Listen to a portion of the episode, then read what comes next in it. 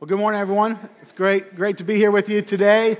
If I haven't had a chance to meet you yet, my name is Jake Box, and I'm the lead pastor here at Midtown Church. And uh, so glad that you've uh, weathered the weather and came here and, and all that stuff. Especially if you're exploring Christianity and you're checking out to see, you know, who is Jesus and if what the Bible says about who He is and what He's done is true. Uh, we hope that uh, you find that Midtown Church is a place where you are safe to ask questions, safe to explore, and helped along the way. And in fact, the series that we are beginning today uh, should be helpful towards that end. And I'm really excited about it because we're, starting a series that we're calling the, the Bible Story, in which we are tracing the overall story of the, of the entire Bible in the course of four weeks. And uh, it, that is going to be fun.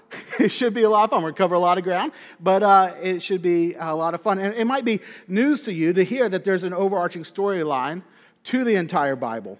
Uh, often we think about the Bible more like a, a, a rule book, you know, or like a, a guidebook that's full of you know, helpful teachings and some interesting stories, some uh, confusing Bible stories. However, uh, you know, there really is a, uh, a common theme and an overarching story that the whole Bible tells. The Bible isn't all about just what we uh, need to do but the Bible ultimately is a story about who God is and what He has done for us. And the series is going to uh, try to highlight that and draw that out uh, for us. And so uh, let me just make a quick aside this morning, and that's this that it's worth saying that here at Midtown Church, uh, we have made an intentional uh, decision to teach from the Bible uh, each week.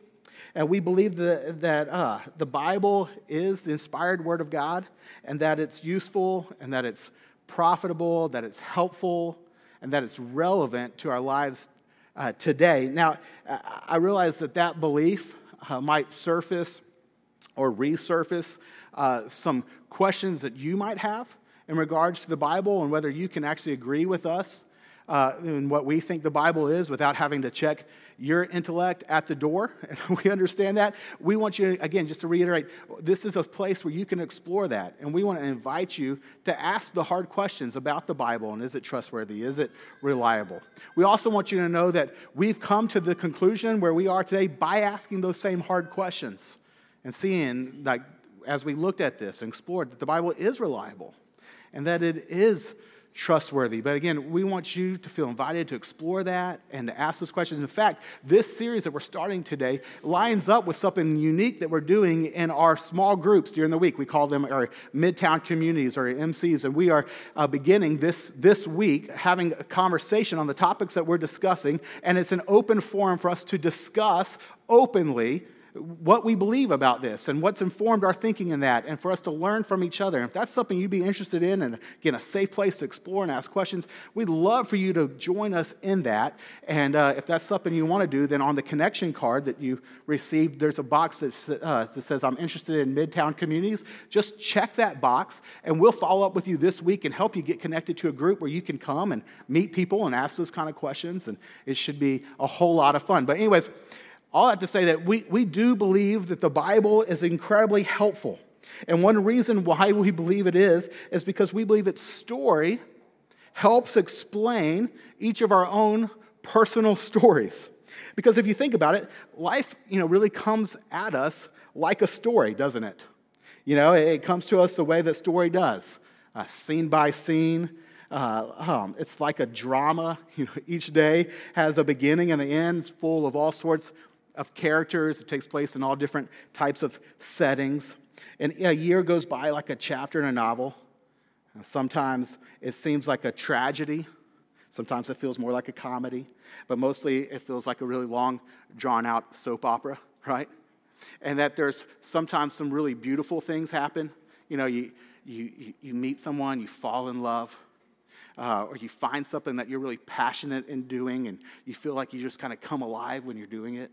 And then other times, uh, there's this incredible uh, tragedy. You know, you, you get sick, or your loved one gets sick, or, or, you know, you fall out of love, or perhaps someone falls, you know, out of love with you. Or that work that you used to come alive doing, now instead of giving you life, it, it feels like it's just, you know, taking your life and robbing you of, of life. And, and you know, the story, it's sometimes beautiful, sometimes horrible, oftentimes just a, a kind of confusing mixture of both, you know? And you're like, man, what, what is this that I'm in? Like, what, what's going on all around me? I love what John Eldredge says. Uh, he's a Christian author who wrote a book on this topic, and he, he says this He says, Life often feels like we're holding in our hands some pages torn out of a book. These pages are the days of our lives. They're fragments of a story. They seem important, or at least we long to know that they are. But what does it all mean?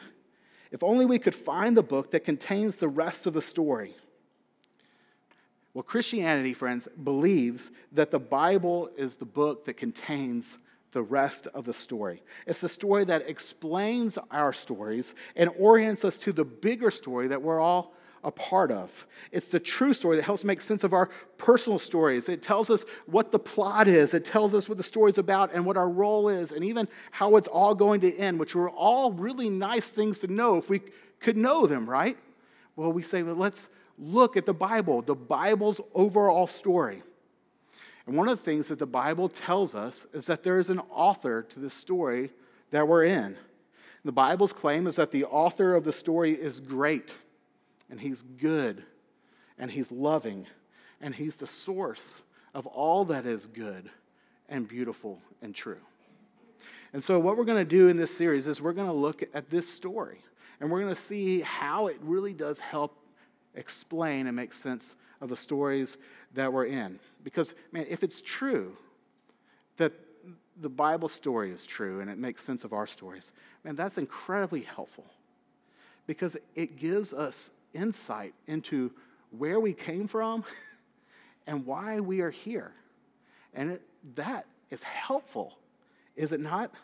And so we're going to kick off this series by uh, looking at the beginning of the story, which is where you should begin anytime you're looking at a story. And so we're going to look at Genesis chapter 1. And so if you have your Bibles or you want to pull it up on your phone, just go there, Genesis 1. And, uh, you know, I know it's kind of hard for us. We got short attention spans, but I'm going to read a giant chunk of this for us all in one sitting because I think it's going to be helpful for us to keep the entire passage in front of us during this time together. And so if you try to try to pay attention, try to uh, focus here, and uh, we'll read all the way through Genesis 1, verse 1 through chapter 2, verse 3. All right? So let's, uh, let's read this. I have the words up here on the screen for you to follow along as well. Genesis chapter 1, verse 1 says, In the beginning, God created the heavens and the earth. And the earth was without form and void, and darkness was over the face of the deep. And the Spirit of God was hovering over the face of the waters. And God said, Let there be light. And there was light. I wondered if there was going to be lightning right when I said that, but there wasn't. Okay. And then God saw that the light was good, and God separated the light from the darkness, and God called the light day, and the darkness he called night. And there was evening, and there was morning the first day. And God said, Let there be an expanse in the midst of the waters, and let this separate the waters uh, from the waters. And God made the expanse and separated the waters that were under the expanse from the waters that were above the expanse. And it was so. And God called the expanse heaven. And there was evening and there was morning the second day. Now, quick tidbit here if, if this is literal 24 hour days, which I'll get to in a minute, this is a, a little com- comedic humor here, but uh, this would be the second day in the Jewish calendar. And uh, so that would make Sunday the first day, then make Monday the second day. Uh, notice on Monday, the second day is the only day that God does not say it was good. So, right from the beginning, Monday's not so good. So, you know, just, just know that. Know God feels you on that. All right, verse 9. And God said that the waters under heavens be gathered together into one place and let the dry land appear. And it was so. And God called the dry land earth, and the waters that were gathered together he called seas, and God saw that it was good. And verse 11, God said, Let the earth sprout vegetation, plants yielding seed, and fruit trees bearing fruit, in which is their seed, each according to its kind on the earth. And it was so. And the earth brought forth vegetation, plants yielding seed according to their own kinds, and trees bearing fruit, in which is their seed, each according to its kind. And God saw that it was good. Verse 13, and there was evening and there was morning, the third day. Verse 14, God said, Let there be lights in the expanse of the heavens to separate the day from the night, and let them be for signs and for seasons and for days and years, and let them be lights in the expanse of the heavens to give light upon the earth. And it was so. And God made the two great lights, the greater light to rule the day, and the lesser light to rule the night, and the stars. And God set them in the expanse of the heavens to give light on the earth, to rule over the day and over the night, and to separate the light from the darkness. And God saw that it was good. And there was evening, and there was morning, the fourth day. And God said, Let the waters swarm with swarms of living creatures, and let birds fly above the earth across the expanse of the heavens. So God created the great sea creatures and every living creature that moves, with which the water swarms according to their kinds, and every winged bird according to its kind. And God saw that it was good. And God blessed them, saying, Be fruitful and multiply, and fill the earth and the seas, and let birds multiply on the earth. And there was evening, and there was morning, the fifth day. And God said, Let the earth bring forth living creatures according to their kinds, livestock and creeping things, and beasts of the earth according to their kinds. And it was so. And God made the beasts of the earth according to their kinds, and the livestock according to their kinds, and everything that creeps on the ground according to its kind. And God saw that it was good. And then God said, Let us make man in our image, after our likeness and let them have dominion over the fish of the sea, and over the birds of the heavens, and over the livestock, and over all the earth, and over every creeping thing that creeps on the earth. And so God created man in his own image. In the image of God, he created him, male and female, he created them. And God blessed them. And God said to them, Be fruitful and multiply, and fill the earth and subdue it, and have dominion over the fish of the sea, and over the birds of the heavens and over every living thing that moves on the earth. And God said, Behold, I have given you every plant yielding seed that is on the face of all the earth, and every tree with seed in its fruit. And you shall have them for food, and to every beast of the earth, and to every bird of the heavens, and to everything that creeps on the earth, everything that has the breath of life, I have given every green plant for food. And it was so. And God saw everything that he had made. Behold, it was very good. And there was evening, and there was morning, the sixth day. Thus the heavens and the earth were finished, and all the host of them. And on the seventh day, God finished his work that he had done, and he rested in the seventh day from all his work that he had done. So God blessed the seventh day, and he made it holy because on it God rested from all his work that he had done in creation. All right. That was a lot right there. Okay, we want to spend some time fleshing this out. Now, before we jump into the passage, though, uh, let me just take a quick aside and, and address kind of the, the, the big uh, evolving elephant in the room, if you will. All right, because you read this and you think, hey, okay, how am I supposed to really believe that the Bible is trustworthy and that's reliable and that it's the story that explains all of our stories and all, all that stuff? If right from the very beginning, if right off the bat it seems to contradict science. You know, like, are we really supposed to think that this is literal 24 hour days? And if so, then I'm, many of you might think, now I'm going to just write this off right from the bat. Well, so let me, let me address that real quick. And I don't have time to get into a lot of it, but I'll tell you what's been really helpful for me personally is to know that throughout the centuries, there have been Christians who have seen this passage and understood it as saying that God created everything in six literal 24 hour days. And there have been Christians throughout the centuries who have read the exact same passage and derived from it that God didn't create everything in six literal 24 hour days. And these people have a high view of Scripture and, and see it as authoritative and all that stuff, but they, they arrive in two different places. And you might say, okay, well, why is that? And it's helpful to, again, just to reiterate, they come to their conclusion by studying this passage and yet arrive in two different pa- places. So, okay, so why is that? Well, let me tell you. Re- one reason why is because there's, uh, there's you know, different views on how to interpret the Hebrew word yom, which is we translate day. That some Christians interpret that to mean literal 24 hour days, and some believe that this word is better be interpreted as being a period of time, unspecified. So it could be 24 hour days, it could be you know, billions of years. And so there's, there's ambiguity there on how to interpret this word. There's also two different people, two different camps that land one 24-hour day. Some uh, where this could be not speaking of this 24-hour day, and that comes out of whether they, uh, how they understand the literary g- genre of this passage. All right, so some uh, see this as, uh, as historic narrative prose. And they see this is just God telling us exactly how he made things, and it's, it's historic narrative, it's listed out. And therefore, they would say this is literal 24 hour day. And then there are many others, and I'll just be honest with you, this is the camp that I fall in, that see this as being poetry.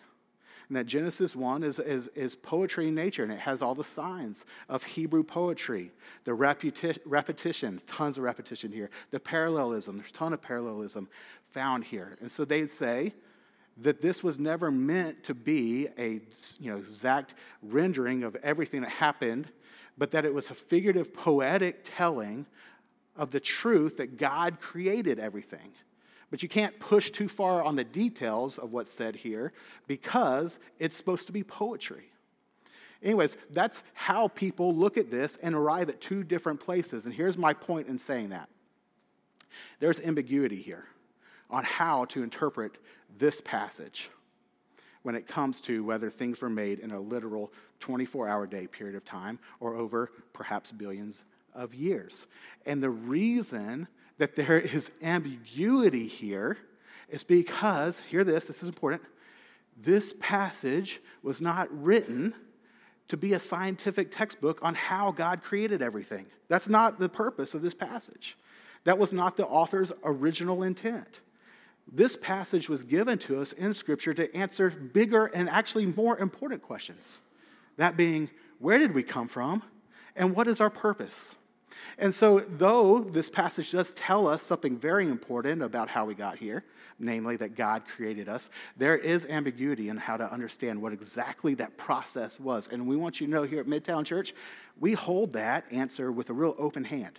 And so we have people all over our church in different places where they land as far as when it comes to, you know, the, the process, literal 24-hour days or long periods of time involving evolution, not involving evolution. That's okay. That's not the main point. And so we don't die on that hill, but we say, hey, what is the more important point that is spoken to here in this passage? And that's what we want to spend our time with this morning. Namely, where did we come from and why are we here? Or perhaps, better put, who did we come from? And so let's dive into that right here. First, first big point who did we come from, or who did everything come from? And this passage tells us that the answer to that question is God, all right? we came from God. In fact, uh, God's name is mentioned 35 times in the verses that we read which should clue us in on the fact that God is the main character in the Bible's story, all right? And because he's the main character, right from the onset of the Bible story, we have lots of insight into what God is like because it's helping us understand and be introduced to the main story. For example, we learn here that God is eternal. God is eternal. Therefore, in order for God to create the heavens and the earth in the beginning, God had to be around before the beginning, right? So he's the one who's eternal. He's the one where every, everything came from, that God alone has no beginning, and everything else finds its grounding in God, finds its origin and beginning in God. Second thing we learn here is that God is creative, right? I mean, is this not amazing? Whether this is historic narrative prose or this is poetry, everything we see in this is that everything finds its source in God. That God created everything, that God is incredibly creative. I don't know if y'all saw, but like I think it was last summer, like Twitter just got like many people on Twitter just started like posting all these uh, creation accounts on God creating different animals. Did you see any of these? I, I read way too many of them, but um, I want to share a couple of them for you. I knew I could get a sermon illustration out of it, so here it is. Um, some of my favorites were this God, uh, here's God creating bees. Hey, let's put a needle on its butt and make its puke delicious. God creating a horse. Let's make a sexy donkey.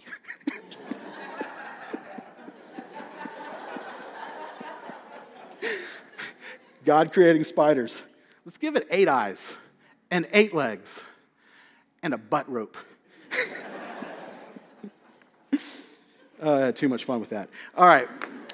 But, guys, creation just screams of God's creativity. I just love that about God. Next thing we, we can see from this is that we learn that God is powerful. you know, that he's mighty, that everything that is came from him, that he speaks and creation comes into being. The refrain that's repeated again and again is God said, and it was so. And God said, and it was so. And God said, and it was so. He's powerful, He's mighty.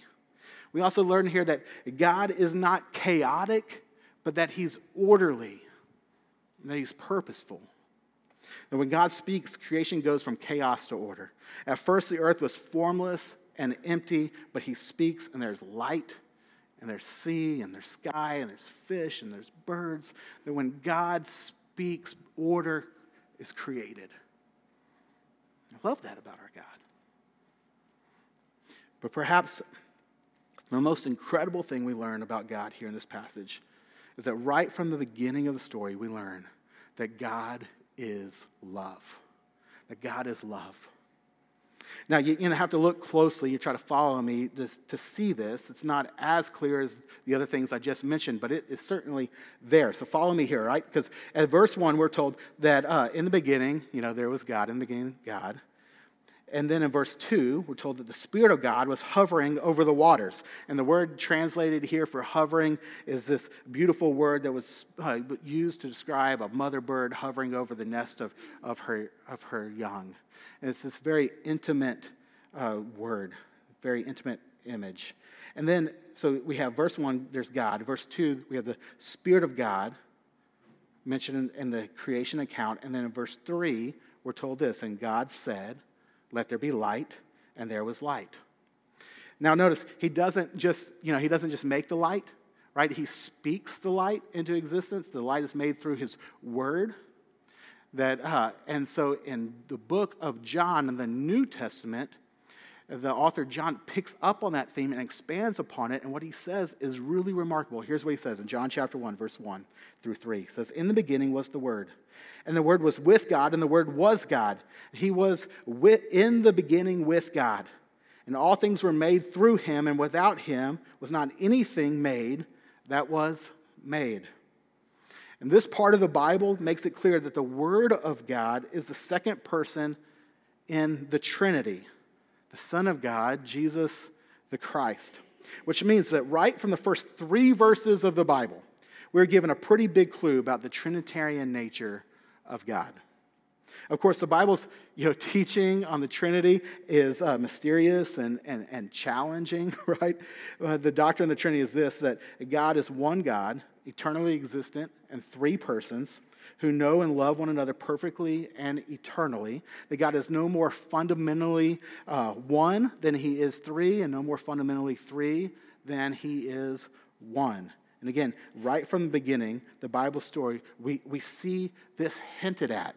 God mentioned in verse 1, the Spirit mentioned in verse 2. God speaks the Word, through the Word, everything's created.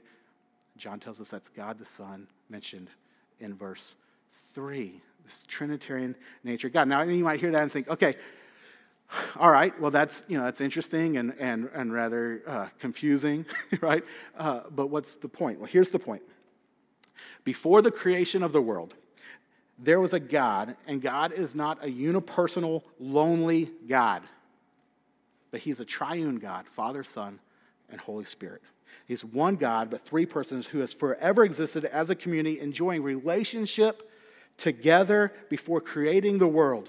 And that means before anything else, there was love. There was love. In fact, not just any kind of love, but in John 17, we see God the Son, Jesus, praying to the Father, and what he says in this prayer gives us a peek into the nature of the relationship and the loving relationship that exists within the Trinity, even from eternity past. Here's what he says John 17, verse 4 I glorified you on earth, Jesus says, talking to the Father, having accomplished the work that you gave me to do. And now, Father, glorify me in your own presence with the glory that I had with you before the world existed. You hear this? Like, here we get a picture of how, from eternity past, before the creation of the world, the Father, Son, were glorifying each other. And to glorify the other doesn't just mean that they loved each other, but it speaks of a specific kind of love.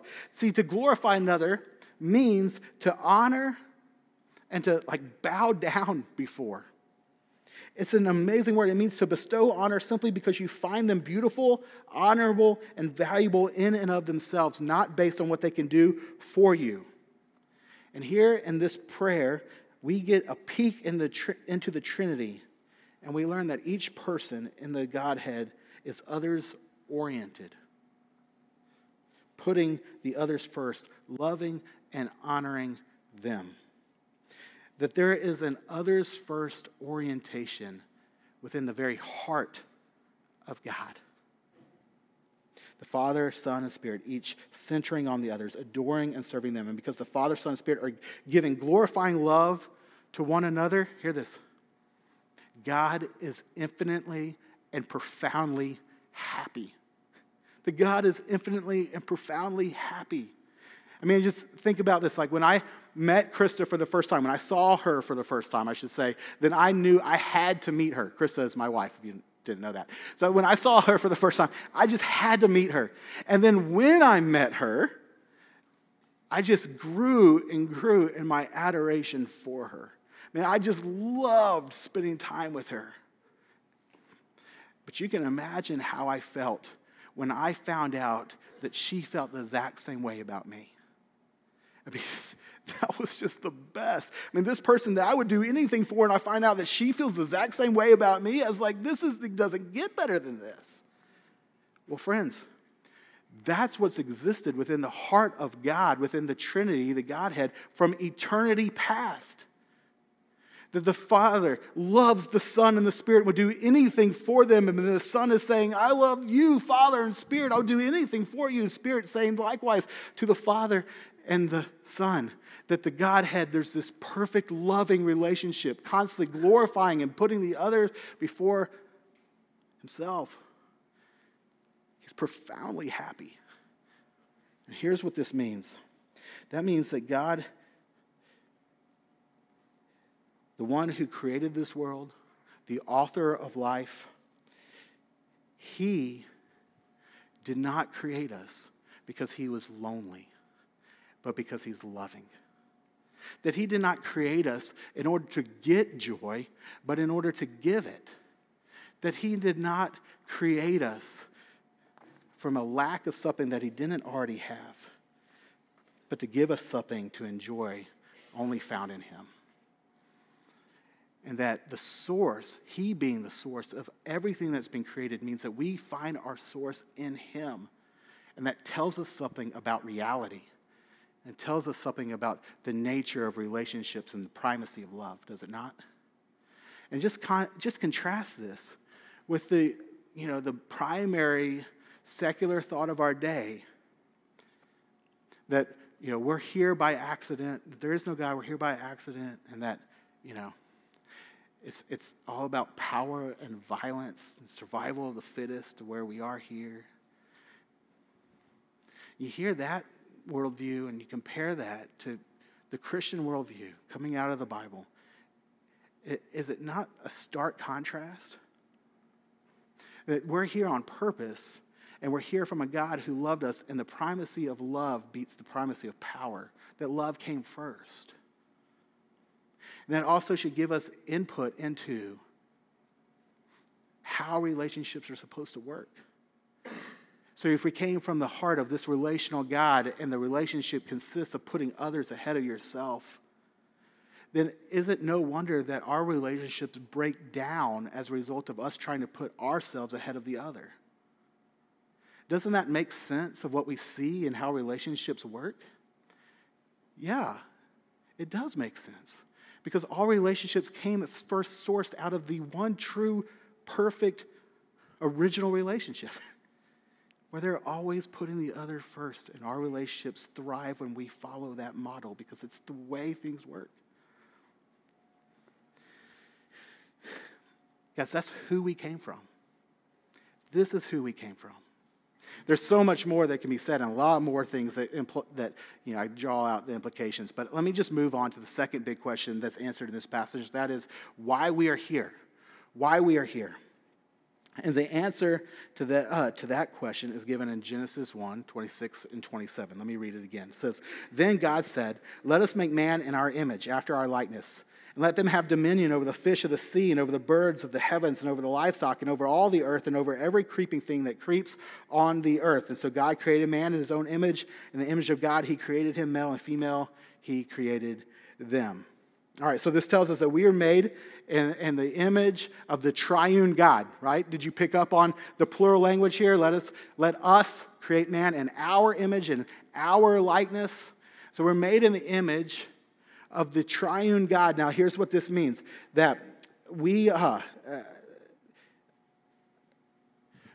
we, when it says image, which is just this just rich theme, that carries out through all of the Bible.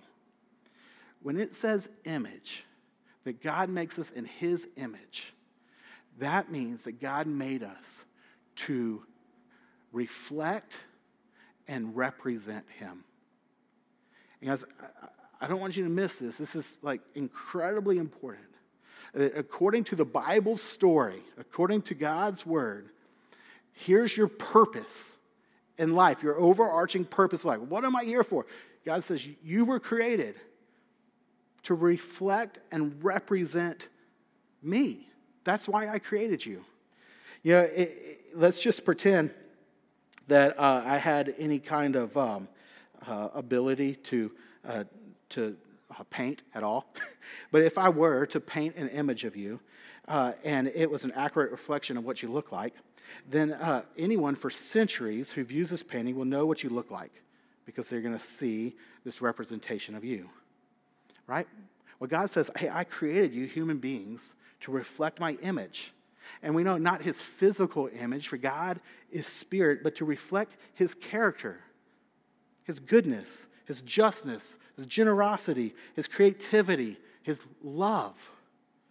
He says, I've made you like a canvas or like a, a mirror and you are capable of reflecting my character. And if you reflect my character accurately, then you will represent me to the whole world, and the whole world will be filled with the knowledge of the glory of the Lord. And where there's knowledge of the glory of the Lord, there's peace, there's shalom.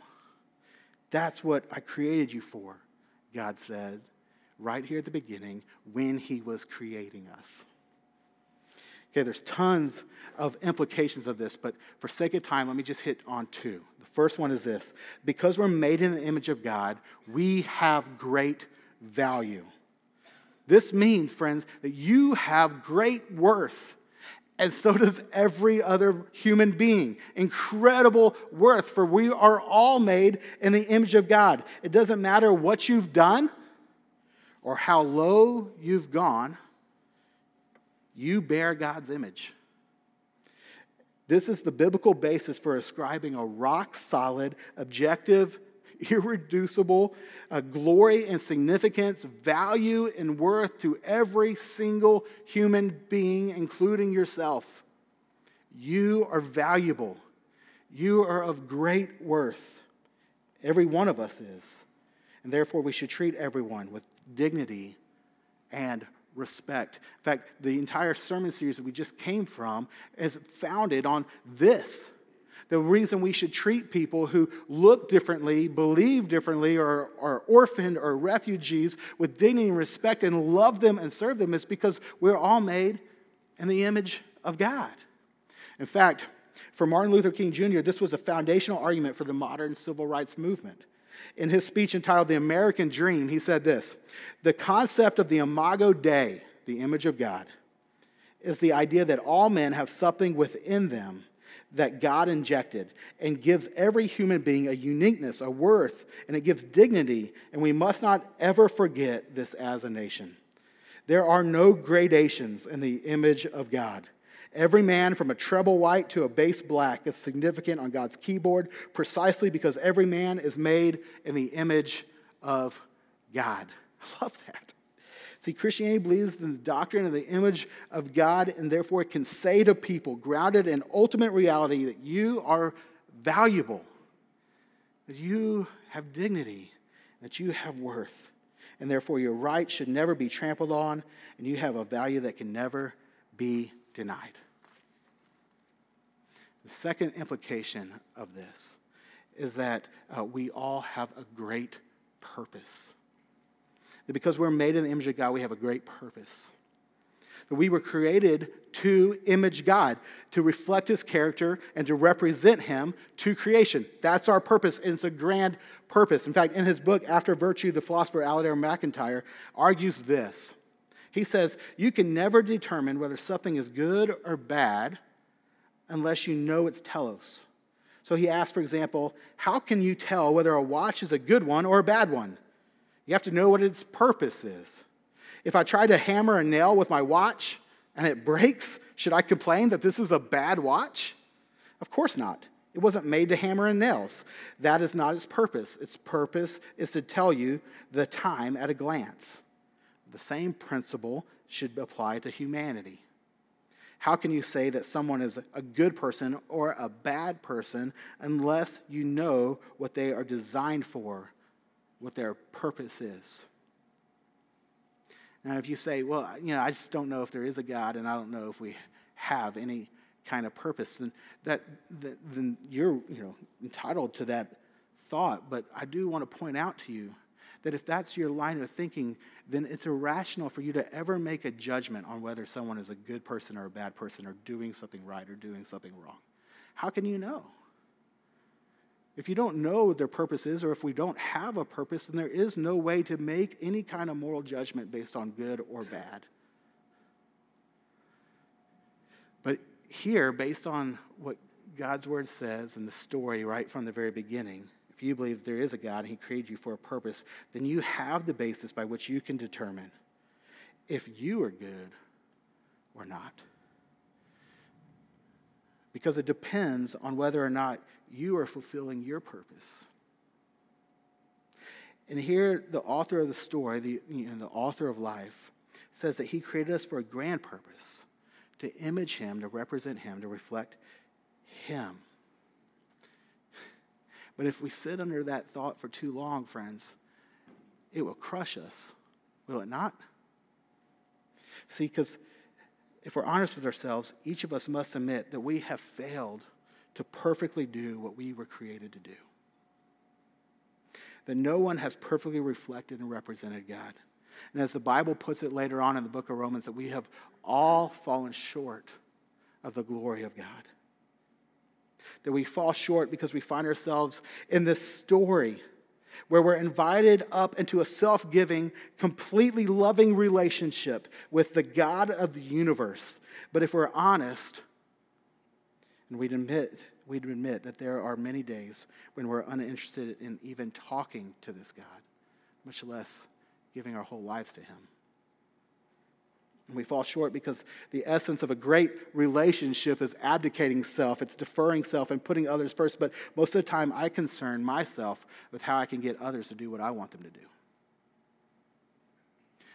And we fall short because as we learn that we're made in the image of God and therefore we're all valuable. And yet, as the book of James says, but no one, no human being can tame the tongue. It is a restless evil full of deadly poison. And with it, we bless our Lord and Father, and with it, we curse people who are made in the image of God. And we so often disrespect, undervalue, or speak poorly of people made in the image of God. See, we fall short, friends, of the glory of God. Which should cause us to ask, in light of this story, what kind of story are we in? I mean, is this a tragedy? This good God created all of this, and He created us with this grand purpose, and yet we failed to meet this purpose. Is this a tragedy? And I, I hope to use that in cheesy way as a little bit of a hook to say, come back to the rest of the series. Because we're going to see how the rest of the story plays out. And at the same time, I don't want to just you know, leave us hanging. And so we're going to end this time, in this morning, as we always do, by taking communion. And when, and when we take communion, what we are remembering is the most selfless, giving act in human history. where God the Son, Jesus Christ, left heaven, came to earth, and took on our physical image, the image of a man. Philippians 2 talks about how he was emptying himself of deity, he became a human, and that he even became a servant in order to come and live the life that we were created to live, a life that perfectly reflects God and represents Him to creation. But in Jesus, in doing so, perfectly living that life that we were supposed to live, He did His life didn't end with exaltation, but instead being crucified on the cross in our place.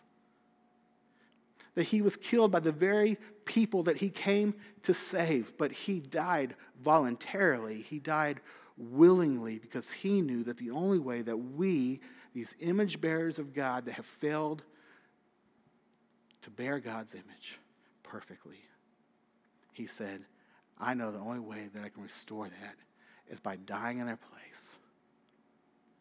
And so he died. And then he rose again. And in his death and resurrection, now we through faith in him, can be restored, redeemed, and, and reborn into the family of God. And when that happens, not only are our sins forgiven, our sin for falling short of the glory of God is forgiven, but also, friends, we are gifted his righteousness and his spirit and that this all comes to us through what Christ has accomplished for us. And when we believe in faith in Him, then not only are we forgiven, but now we actually are restored to where we are recreated to be able to fulfill God's original purpose for us. We now can bear the image of God through His power. We can represent Him, we can reflect Him. So that we could be commanded in Ephesians chapter 5 be imitators of God as dearly loved children. This is what Christ has accomplished for us. Our good God, our loving God, who came after us to restore us. This is the story of the Bible. It's incredible and it's true. And so let's worship Him for it. I'm going to invite you guys during the time of worship to come and take communion here in the back, to take the bread, to take the cup, to remember Christ's body broken for you and His blood spilled for you so that you could be restored back to Him. If you've never placed your faith in Christ alone for your forgiveness, I want you to use this time to just stay where you are and reflect and pray. Yes, if this is true, this is amazing. This is the source of reality, our loving God. And this is how He has loved you. I pray that even today you would believe that. Tell Him that you trust He's your Savior. Let's pray. Father God, we love you. We love you for loving us in a way that we do not deserve, for we have fallen short of your glory, of the purpose for which you created us. And yet, God, you did not reject us, but you came after us to redeem us and to restore us back to you. This is the amazing story of your scripture. You give us your word that we know that this is true, and we can know what you're like, and we can know what we're here for. God, may we live in light of this truth. For your glory, God and the good of all creation. We pray these things. Amen.